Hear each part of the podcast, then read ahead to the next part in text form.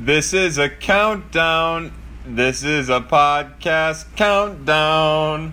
A podcast countdown of the top 35 prospects in the Cardinal system. We call it the Dirty 35. It's brought to you by Birds on the Black and Prospects After Dark.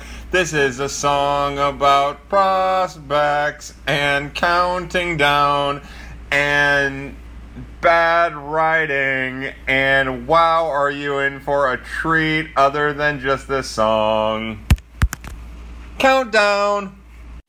Hello, everyone, and welcome to the first round of our re ranking of the Dirty 35 top 35 prospects in the Cardinals organization here at the mid season point of the 2019 season. For those of you who don't know me, I am your host. I am Kyle Reese here for Birds on the Black and uh, Prospects After Dark. So, what we decided to do is usually the Dirty 35 is in the preseason form, one write up for each prospect 35 different write ups. Uh, and then what we've done in the past is we've done seven tiers of five players, uh, whether that be for position rankings, uh, power rankings, if you will, or for the midseason report. Unfortunately, I don't have the time to dedicate, as crazy as it sounds, to seven articles. Uh, actually, what'll eventually be nine articles. Uh, so, what we decided to do is instead of doing seven tiers of five. We are doing five tiers of seven prospects. You will get a podcast for each and every one of them, and uh, hopefully, we can continue to enlighten you further than just the write ups of the players through the podcast. Usually, uh, because I'm chatty, I can give you a little bit more information in the podcast, or at least a little additional information uh, through the podcast, because I, I can be a little bit more stream of conscious uh, I can be a little less, I guess, calculating in what I'm saying. Believe it or not, I try to be as calculating in those write ups as possible. Uh, pardon me. You'll get a lot of that. There's not going to be anything in the way of editing here. I am again. I'm just a raw, natural human being. Kind of set the mood about what's going on in my apartment as I as I read these aloud, uh, as I talk about these prospects. I'm staring at my whiteboard that has the prospects ranked uh, and I am looking at my DM conversation with Cardinals Gifts, in which I just sent him the intro. So there's no like, no research ahead of me. This is all just what's ever in my head that my consciousness or subconscious uh, wants to bring to the forefront. I say we get right into it. Our first article, thus our first pod, is based and on prospects 35 through 29 in the Cardinals organization. Uh, we'll go over them real quick. Prospect number 35 is first baseman John Nogowski. Number, pardon me. Prospect number 34 is right-handed pitcher Tommy Parsons. Prospect number 33 is Leandro Cedeno. He's a first base outfielder. Prospect number 32 is outfielder Scott Hurst. Prospect number 31 is catcher Julio Rodriguez. Prospect number 30, prospect, prosper, prospect number 30 is Brady Whalen. He's a first baseman. And prospect number 29 is right handed pitcher Alex Fagalde. Uh, prospect number 31, John Nogowski. Look, Nogowski's 26 years old. He's been around forever. He's been in a couple different organizations. I believe he was drafted by the New York Mets many, many years ago. Spent some time in independent ball, was signed as a minor league free agent by the Cardinals in 2017. Uh, the thing about Nogowski is uh, for being as old as he is and for spending as much time as he spent in the minor leagues, there really isn't anything in the way of like game power that's manifested itself in a level that you would feel comfortable moving forward if you were to move forward to the major league level. Uh, in the article, I write something about him being like normal James Loney. Like that's him at his peak. Uh, you know, you're talking about a guy who, if in 420 at bats at the major league level, he might hit 10 home runs, 12 home runs, something like that. Uh, he's he's he doesn't possess anything in the way of power that you would want out of a first baseman. He did show signs in 2018 at Double A of hitting for that power, but it hasn't manifested during the 2019 season. Nogowski's a really good first baseman. He can play a little outfield, but you prefer that he wouldn't. Uh, but again, he's a really, really good defensive first baseman. Picks the ball out of the dirt, has good range, gets down, does everything that you would want defensively out of a first baseman. Where Nogowski excels, where he is at his best, is within a count. Uh, he is at his best when he's in the box working a count. I believe his K rate is 10%, his walk rate is 13%, or thereabouts for both. He's just a really smart hitter. Uh, doesn't ever try to do too much with the baseball. His swing is always the same. Part of the reason why he doesn't hit for much power, uh, but you know with Nogowski that he's not going to chase anything in the dirt. Look, uh, I'm rambling with Nogowski, but the gist is he's 27 years old. He's a career minor leaguer, and he deserves a spot on the Dirty 35 for the amount of work he's put in and to be on the cusp of the major leagues with the work he's put in. He's a smart guy, a smart hitter, understands hitting, understands what to do with any pitch that's thrown to him, doesn't chase pitches in the dirt. Uh, he's just a really smart and heady baseball player. Ideally, you would like to see him get a major league opportunity somewhere. In the article, I mentioned that he reminds me of a lot of Nick Martini. Nick Martini was a career minor leaguer with the St. Louis Cardinals. His time with the Cardinals organization expired. The Oakland A's picked him up, and then he was a vital part of their team in the 2018 season. Uh, Nick Martini is a good player. John Nogowski is a good player. They're not the kind of players that you build around, but they're the kind of guys that offer a little bit of hope and depth to the major league club. So that's prospect number 35, John Nogowski. Prospect number 34, right handed pitcher Tommy Parsons, 23 years old. Now, the thing you need to know about Tommy Parsons is after the 2018 draft, Parsons went undrafted. Parsons went to a Division three school. I want to say the name of the school is like Adrian University. Uh, it definitely is, is, a university that sounds more like a first name or a last name than an actual university. Uh, what I know is when the Cardinals signed Parsons, it was actually kind of a big deal. It actually received a little bit of news. That doesn't happen too often with guys who aren't drafted. Why Parsons got a little bit of extra attention is he did a he set a bunch of Division three records. Uh, he was a highly thought of kid. He had kind of a small little uh, grassroots following for for a player uh, that didn't get drafted, which is crazy when you think about it. And truth be told, he had really impressive stuff, as you'll see in the gifs in the article. His changeup is a plus pitch. Uh, again, probably more above average with the potential to be plus, but it's definitely above average at the very least. His curveball can be big, and again, I go out of my way in these articles with these pitchers to make sure that I'm saying they are breaking balls. Uh, look, nowadays, some curveballs look like sliders, some sliders look like curveballs. Some sliders are classified as cutters. All cutters are sliders. It's a little confusing, so I'm just going to focus on the breaking pitch of it all. Again, with Parsons, it appears to be a big curveball. It's kind of a 11 to 6 type curveball. Uh, not quite 12 to 6, but it's a good pitch. He just doesn't throw it consistently enough, and he slows down his arm to throw it a little bit. Parsons dominated the lower levels of the minor leagues. He struggled a little bit in Springfield. I believe that to be because uh, he's overthrowing his fastball and he's slowing his arm to throw his breaking pitches. Uh, but Parsons is a really good player that seems to have a potential to have an average to above offering for three pitches. He can hit 95, doesn't necessarily last 95 throughout the entire start. Usually he's back down in the low 90s, you know, by the end of his start. Uh, but the part of the reason we bring Tommy Parsons up here, why I have him 34th, although I could make the argument that he's deserving of the 29th spot on the list, is it gives us a chance to talk about that supreme underdog that the Cardinals have this innate ability of being able to find. That's Tommy Parsons. Again, in the article, I think I mentioned that he's he reminds me of Jason Simontacchi, a guy who kind of came out of nowhere and has a potential to make a major league debut and maybe even a major league impact if he can refine some of these issues that we've talked about. Uh, but he's the kind of kid that you have to root for. There's nothing bad you could say about him. He's just a really smart and good pitcher. When he's locating his fastball, he's hard to hit. And not in like the way that our number 29 prospect is on the list, who we'll get to here in a little bit, but in the way that you kind of sit back and you're like, all right, this will play at the major league level one way or the other. So that's prospect number 34, uh, right handed pitcher, Tommy Parsons. Which leads us into prospect number 33, first baseman, kind of slash outfielder, 20 year old Leandro Cedeno. So the deal with Cedeno he did really well for Johnson City last year. He has big power, some of the most raw power in the organization. Uh, you know, when I start thinking about raw power in the organization, I think about Nolan Gorman, Leandro Cedeno, and Terry Fuller. Some other guys in there, but like they're the three power threats within the organization. That if they reach their pinnacle, if they reach their ceiling, they're going to be 40 home run guys. Uh, Luken Baker has that, but to a little lesser degree.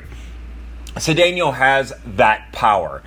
He showed that last year at Johnson City, and that was a positive. I couldn't imagine the, the power evaporating. To enter the 2019 season, he's assigned to Peoria. That's a tough assignment. Hard for righties to hit balls on the pull side uh, over the fence.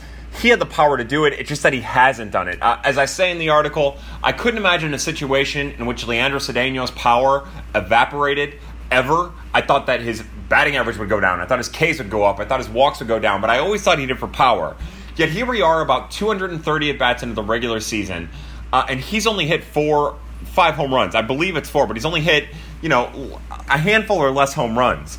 Uh, that's not good for a player who's uh, all of his value really is built on his ability to hit for power.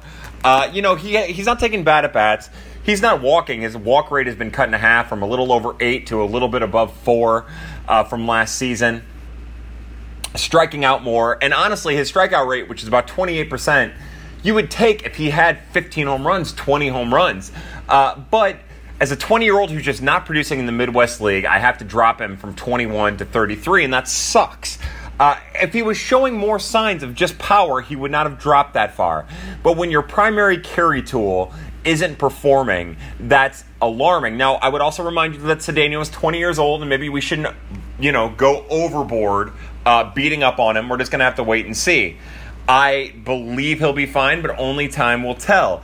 He, with a strong second half, you know, he ends the season with 15 home runs, 20 home runs if he goes on that kind of tear. Uh, again, the minor league season ends, the regular season ends at the end of August. It doesn't go through September. Uh, so keep that in mind. That gives him a month to hit, you know, 10 home runs, 11 home runs, two months to hit, you know, 15 home runs or whatever. If that power comes back, and it very well could, again, 20 years old at the Advanced Midwest League assignment, anything could happen. Uh, but if the power doesn't come back, then that's a serious issue as I say in the article, pardon me, as I say in the article, Cedeno is a terrible fielder. They keep putting him out in the outfield. That's stupid. He's not an outfielder in any world. He's a fringe first baseman. Uh, he has a little bit of, uh, quite a bit of work to do at first. I get why, like, I get the thought process that goes into putting Cedeno out in the outfield, but he's a first baseman at the best case scenario, and any time that he's wasting out in the outfield is a rep that he isn't getting in the infield that he needs to get better at as well. Uh, I guess the other thing that I mentioned in the article, thinking about it now, is Cedeno kind of uses his wrists a lot. Uh, it almost seems like when you're watching him that he's flicking the baseball, not necessarily driving through the baseball. When you're watching from behind the pitcher, you can definitely see him using his upper body more, but from behind or side uh, of the hitter, uh, you definitely see like the mechanical issue that changes his swing path through the zone. I want to see him use that upper body more. I want to see him use his hands, not just his wrists. I want those forearms to work in tandem with the biceps and the shoulders. Uh, his hips don't always work in unison with his upper body, and that's a mechanical adjustment that he's going to need to make. Uh, and that's Leandro Cedeno. He's a terrible fielder. You hope he can maybe play first. He has raw power that has not manifested this year in game, and that's something that we have to keep an eye on and be concerned about. Uh, prospect number 32 on our list is outfielder Scott Hurst. Now, you guys know that I love Scott Hurst, and it sucks that I have to start my talk on Scott Hurst this way. But when I started doing my Dirty 35, I couldn't decide between Scott Hurst or Justin Turner. Now, Justin Turner is the prospect who won the Cardinals Organizational Hitter of the Month in April. He did nothing but get on base and hit the ball at Palm Beach, which, as all of you know, is rare. Uh, he's kind of a hot prospect that people want to know more about. They want to know more about. Uh, they want to they want to ask about, and I understand that. But when I watch Justin Turner and I watch Scott Hurst, even though Turner's production this season has been better than Hurst's, I have no doubt in my mind that Scott Hurst can stay in center. I don't feel that way with Turner. I have no doubt in my mind that Scott Hurst is actually the better all around contact hitter, uh, even though Turner, up until his stint here at Double A, uh, has shown this season that he's been more productive. And I also think Scott Hurst has more power in the tank than Turner has. Uh, we're starting to see Turner hit for a little bit more power, and I don't think it's any coincidence that his batting average uh, and hard hit rate are starting to tank. Uh, missing the ball quite a bit now, trying to find that power. Turner's a corner outfielder. That hurts his profile, especially for a guy who's not going to hit for power. Uh, uh, Scott Hurst is an actual center fielder. He's not a great center fielder. He's a, an above average center fielder, has a solid arm, will run through a damn wall to catch the ball. Uh, he's just a really good hitter. Again, one thing we say about Scott Hurst all the time is he's the most like Jon Jay in the organization. Right now, it's looking like he won't have a Jon Jay type career. I, I would recommend that you guys realize that Jon Jay is in the top nine percentile of all draft picks. Just keep that in mind. He's a really, really solid player.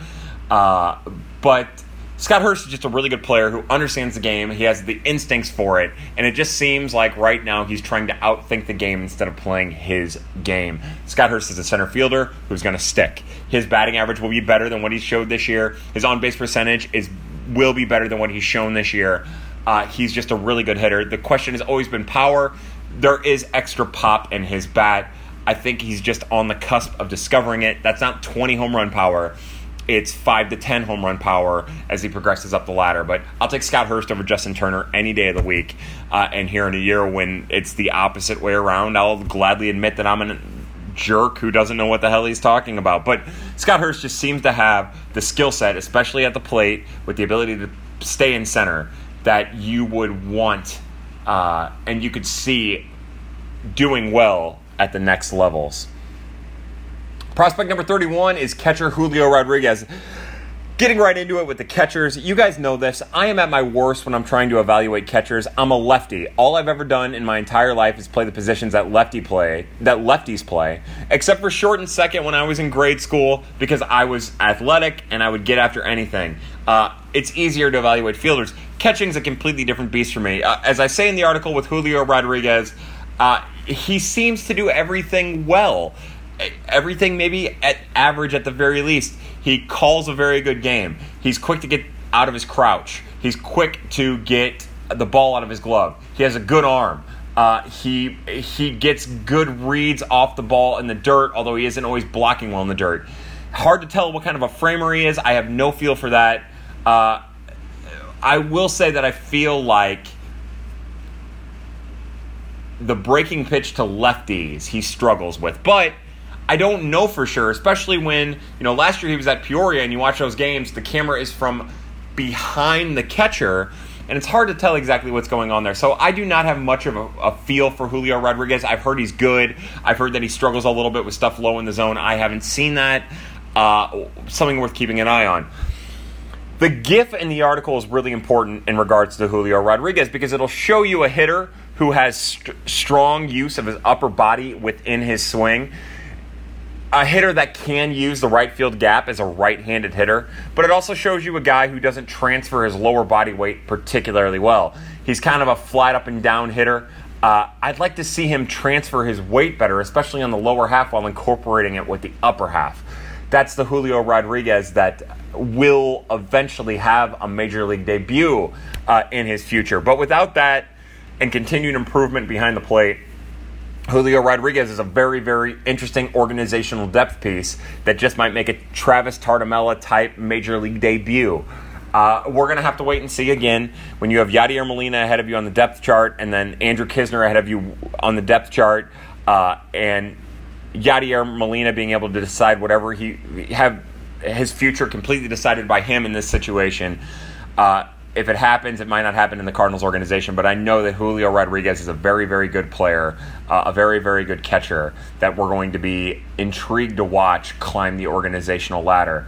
Uh, I think he's only 21, he might be 22, but he's he's a talented young catcher who, you know, outside of Ivan Ivan Herrera, let me start over. Outside of Ivan Herrera and Andrew Knizner is without a doubt the third best catching prospect in the organization.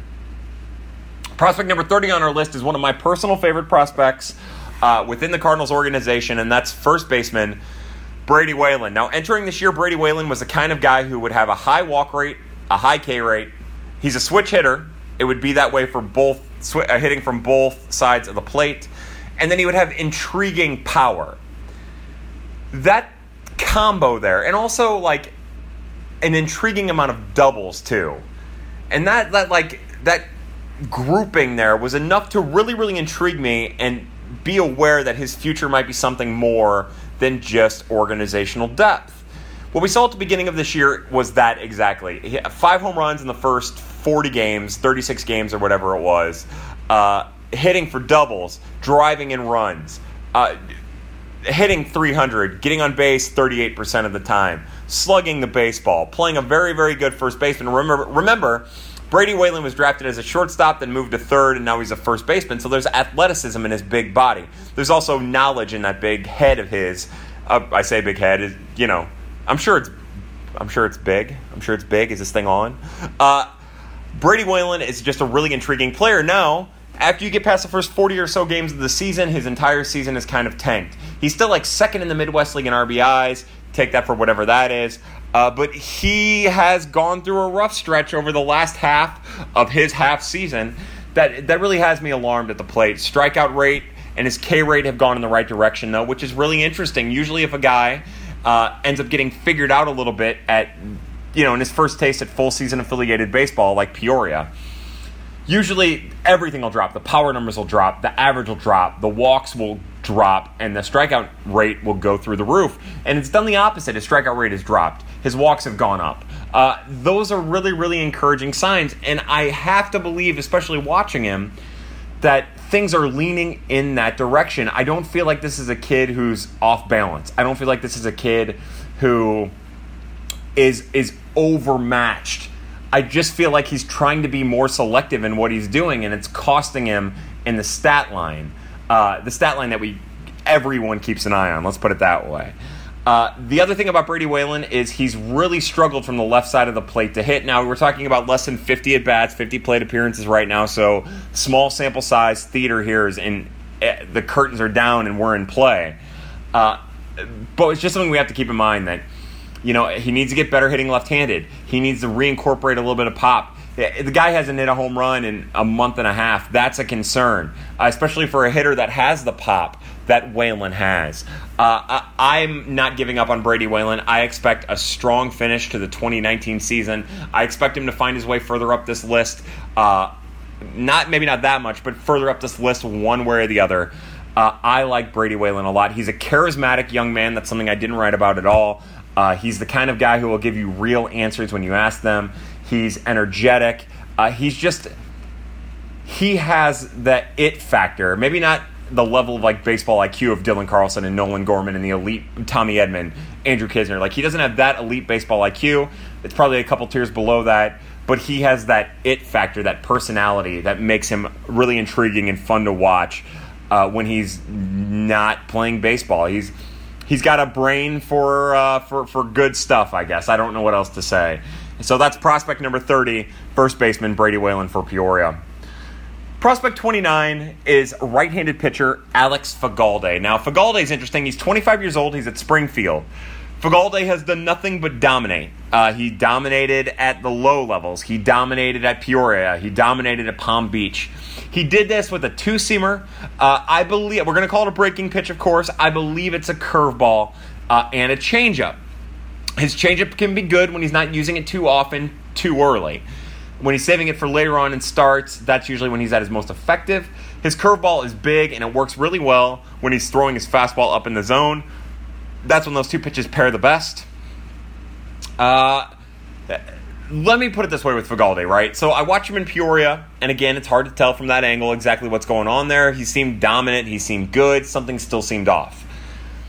Miss him at Palm Beach because you don't get to watch Palm Beach games. Uh, the reports that I was receiving were justifying some of the decisions I was making about keeping him off the dirty 35. And now that we're watching him in Springfield, we're seeing one alarming trend, and that trend is that his fastball gets absolutely hammered. Teams haven't done much, pardon me, teams haven't done much damage to it yet at this point, but it's coming, I promise you. You know, especially early in starts, that thing is flat, and it doesn't matter where he's throwing it. It's getting hit hard. Now, I guess the other thing about Fagalde is he does a very, very good job of keeping his fastball on the black of the plate, uh, the outside corners, the the the lower cor- the lower quarter of the strike zone, uh, keeping it above the hitter's eyes, uh, uh, above the, the swing path, so using it to set up the curveball and change. But nothing would surprise me less of all of the things that I've always concerned about during this Dirty 35 write up than if all of a sudden Fagalde's fastball just got beat around. Uh, it doesn't appear to have the life that it showed in 2019. That's a concern. Uh, but it, man, just just watching it, everyone hits it and everyone hits it hard. It's not until the curveball really starts, uh, I guess, asserting itself that his fastball doesn't get hit as hard. Uh, and that's a delicate, delicate balance. At 25 years old, at Double A, there's no reason to be conservative with his development. If he's pitching well, you push him to Triple A. If you if he's pitching lights out again at AAA, you get him to the majors, pitching out of the bullpen. The other thing about Fagalde uh, is that he pitches exclusively out of the stretch. That's something worth keeping uh, keeping in mind. And then I guess one more thing about Fagalde is, as our good friend the farmer Vala likes to mention, he has a bigger body. Like he he's strong. He's built country strong, and there should be more velocity in his low 90s fastball. Part of the reason why I like him in the bullpen long term is I think that he'll be able to tap into that velocity long term. Uh, right now, he's not and it might be a mechanical adjustment. Uh, it was something we were talking about, uh, Farmer Vala and I.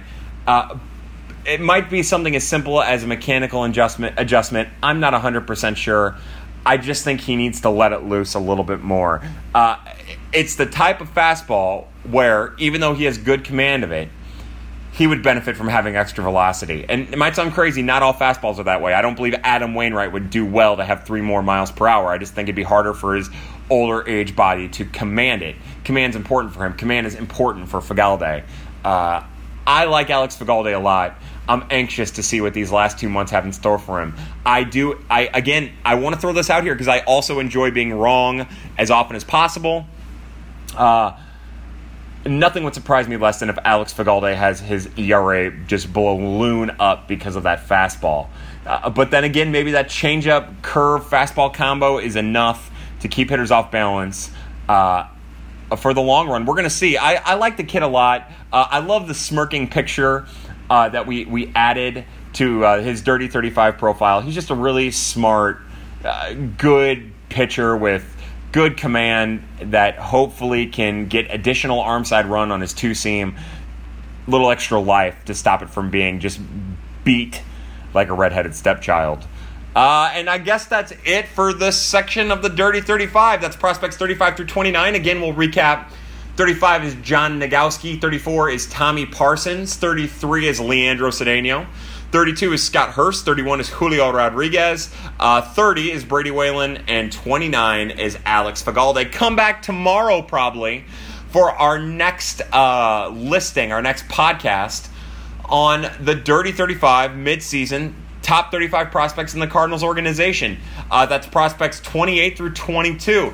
I like this group not as much as I like some of the other groups. Actually, to give you kind of a hint about this coming group, it's a little older of a group, and I don't know. It's a weird group of seven guys. How about that? It's just a really weird group of seven guys. Uh, so stay tuned tomorrow. I hope you enjoyed this. Please feel free to find me on Twitter at KYLER416.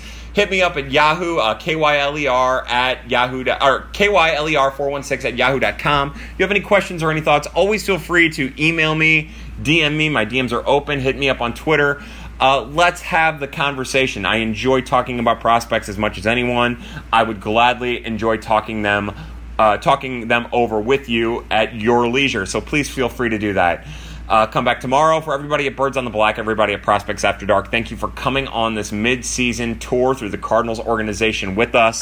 Uh, I love each and every one of you, and as always, family, happy hunting. And if you listen to this, you're part of the resistance.